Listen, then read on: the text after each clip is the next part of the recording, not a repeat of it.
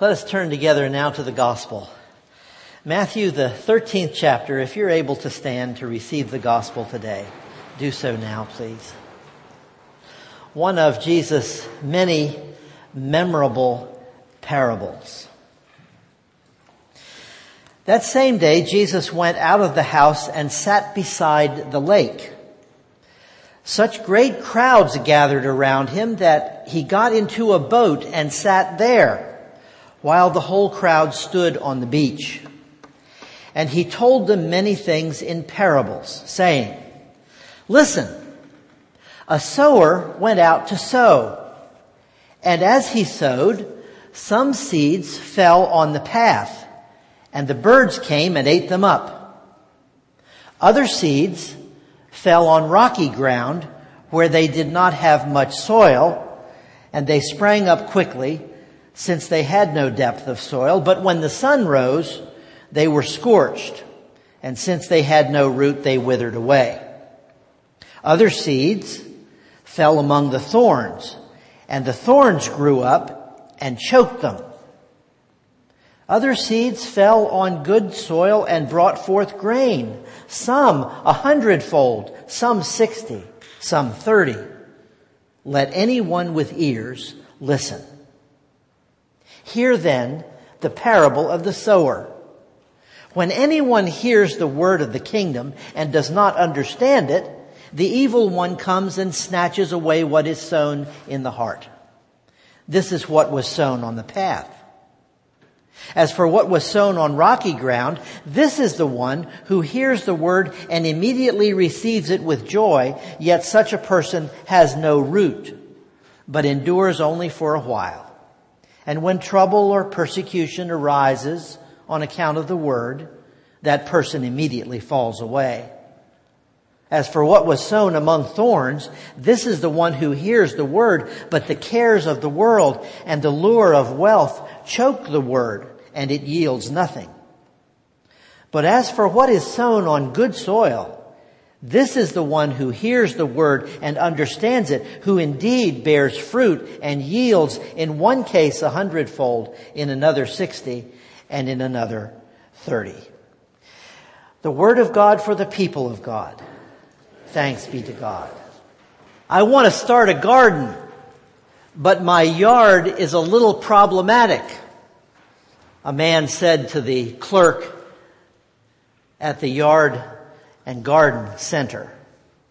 I get the blazing sun for about two hours, but otherwise it's all shade.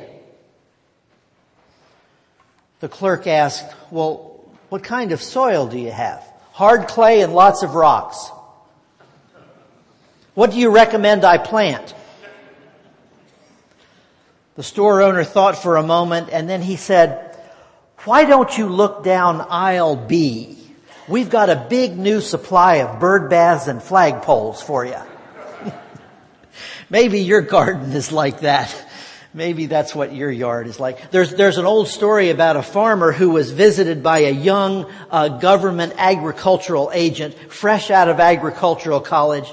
He was enlightening the veteran farmer on the latest, most efficient farming methods.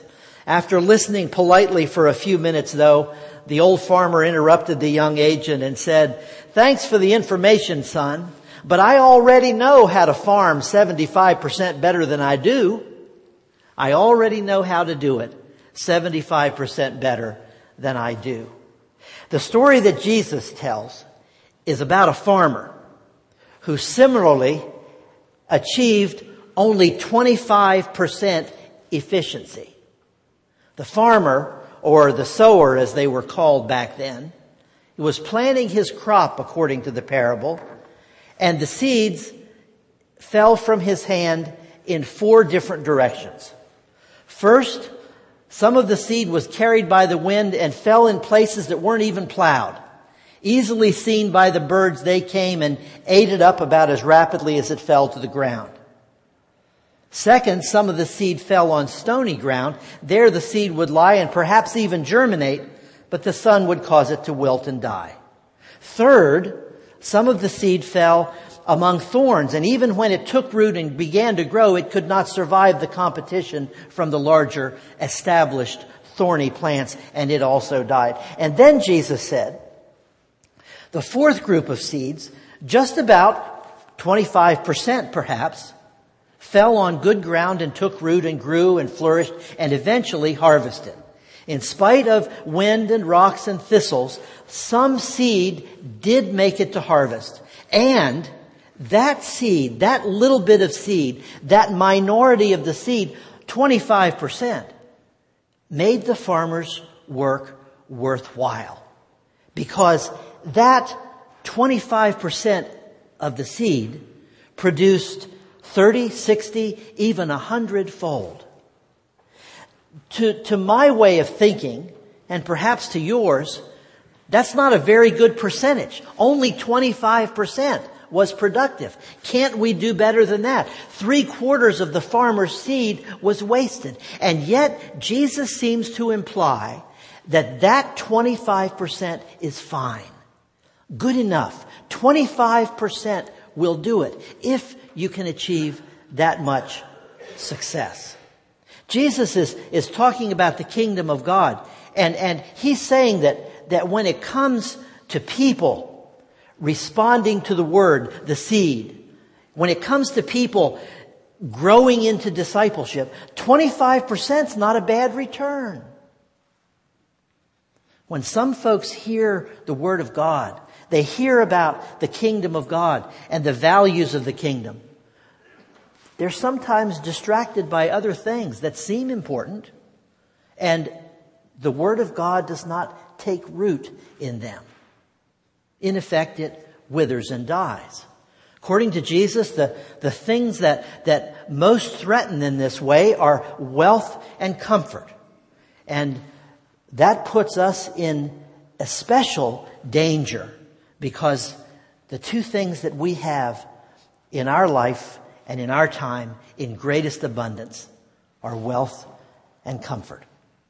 Sometimes we're, so focused on ourselves that we can't adopt someone else's perspective, even if that someone else is God who wants to show us the alternate values and goals and mission of God's kingdom. We can't comprehend it because the values and goals and mission we have in building our own kingdoms are so productive. And so we're distracted by our own lives and our own mission and values and goals. Bruce Larson tells a story about a young woman named um, uh, Maria who uh, was an African woman. She came from Angola. And the thing about Maria, Bruce said, is Maria was always laughing. One day, um, happy Maria went to a, a, meeting in her church where they were talking about about evangelism and and about the things that they were doing, the pamphlets and the missions and the campaigns and all the rest. And at one point, someone turned to Maria, who wasn't saying much, and said, "What do they do in your church in Angola?" Maria. In my church, she said, we, we don't give pamphlets to people or have missions like you do here. What, what we do in my church is we just, we send one or two Christian families to live in a village. And when, when the people in that village see what Christians are like, they want to be Christians themselves. Maybe those are the best kinds of seeds to sow. But even, even when we do the best that we can, not only proclaiming the word, but living it out, even when we do the best that we can, Jesus suggests that even then, only some of the seeds will fall on fertile ground. Any preacher would be delighted if 25% of his or her congregation really caught the message of the kingdom of God and acted upon it.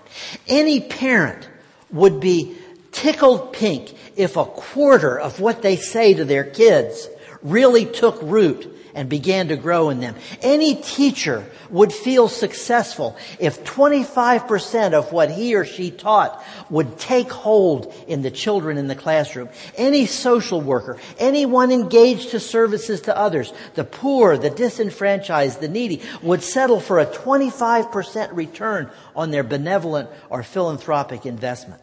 It's not that, that 25% should be our goal. Jesus is not suggesting that that's all we should aim for or be satisfied with, but he's telling us that's the way life is. That's just the way life is. Everyone Jesus talked to didn't respond well to him. You remember his story? Everyone who experienced his presence, his teaching, even his miracles didn't embrace him or the kingdom he taught. There were some, remember, there were even some who endeavored to do him in. And, and they succeeded in executing him. It, it, it's not that 25% should be our goal, but that's just the way life is. Jesus is telling us so, so don't be discouraged. Don't lose heart.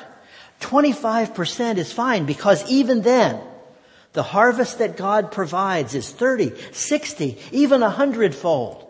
Even if all of your hard work, all of your living out the Word of God, all of your living kingdom values, all of the sacrifices you make, if it all doesn't have an effect, it's okay.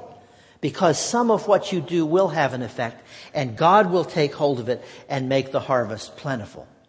So don't count on a big return for your Christian, humanitarian, benevolent investment. A 100% would be incredible.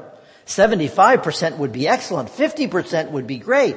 But chances are you won't get close to any of those. Be satisfied with the 25% results. Jesus seems to suggest that 25% is fine. You know, it occurred to me as I was working on this parable of Jesus this week that um, uh, not many of us are farmers anymore. Uh, there, there are some, and and there are some of us who have substantial gardens, so you know what it's like to sow the seed and and uh, and to have it uh, germinate and grow.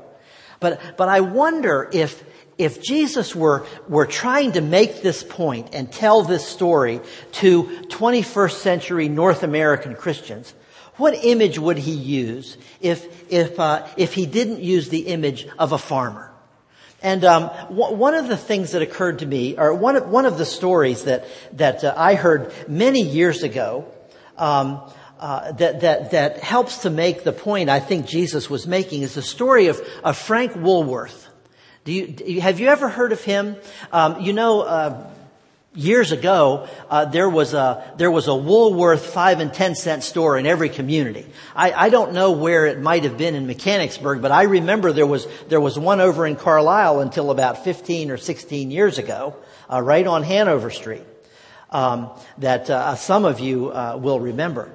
Um, but but Frank Woolworth's story also illustrates, I think, what Jesus was trying to get across. So so listen to uh, uh, just a moment of what his experience was. Frank Woolworth um, opened the second five and ten cent store in the world in guess where? Lancaster, Pennsylvania. He had opened his first store in Utica, New York, but business was so bad that he was in danger of bankruptcy. So with his last $30, he went, he set out to find a new location.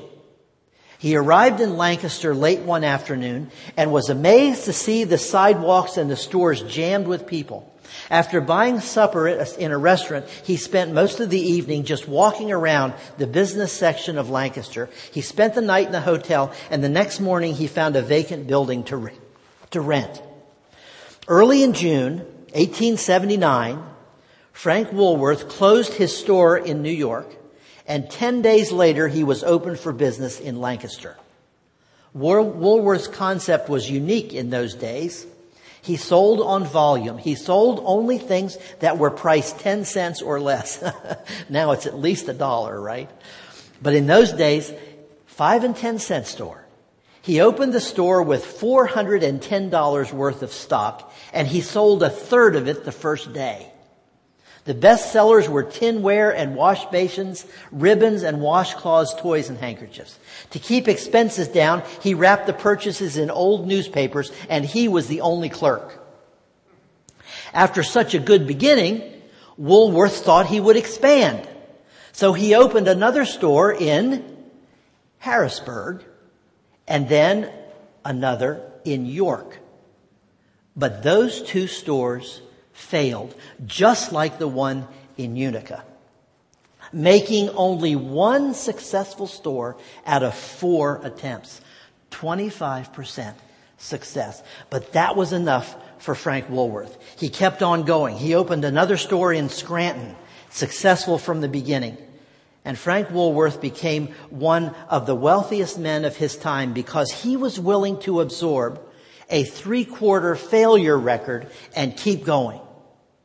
If Jesus were telling his story today, the, the story of Frank Woolworth just might be compelling enough to catch his attention. There's a, there's an apocryphal story uh, that, that, uh, that I like about, uh, about the Wright brothers who were pushing their airplane out to Kitty Hawk in December of 1903. No one had flown an airplane before, a, a, a powered airplane before. And a man watching them pushing their plane out onto Kitty Hawk said, you'll never get that thing off the ground. But Orville and Wilbur just kept pushing the plane until they got it up the side of a sand hill, Big Kill Devil Hill it was called. And the fellow was still standing there. It won't take off, boys. You're wasting your time. But they kept pushing. And they got it up to the top and then they pushed it off the edge and down the track and it began to fly. And the fellow standing there watching said, well, if you do it like that, sure it'll fly. Keep pushing.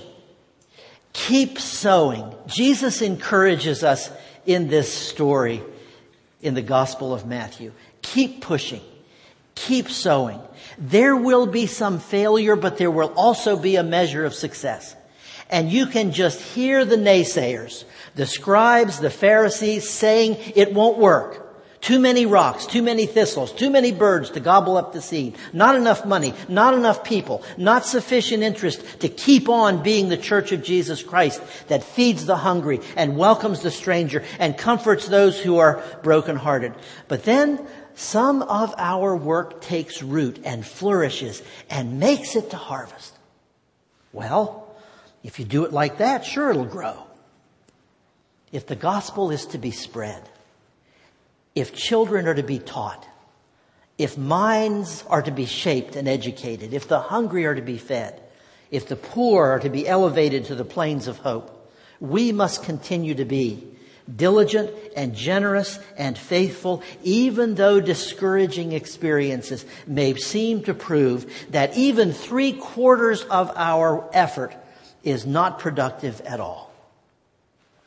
Even so, the harvest that God provides is 30, 60, even a hundredfold. Amen.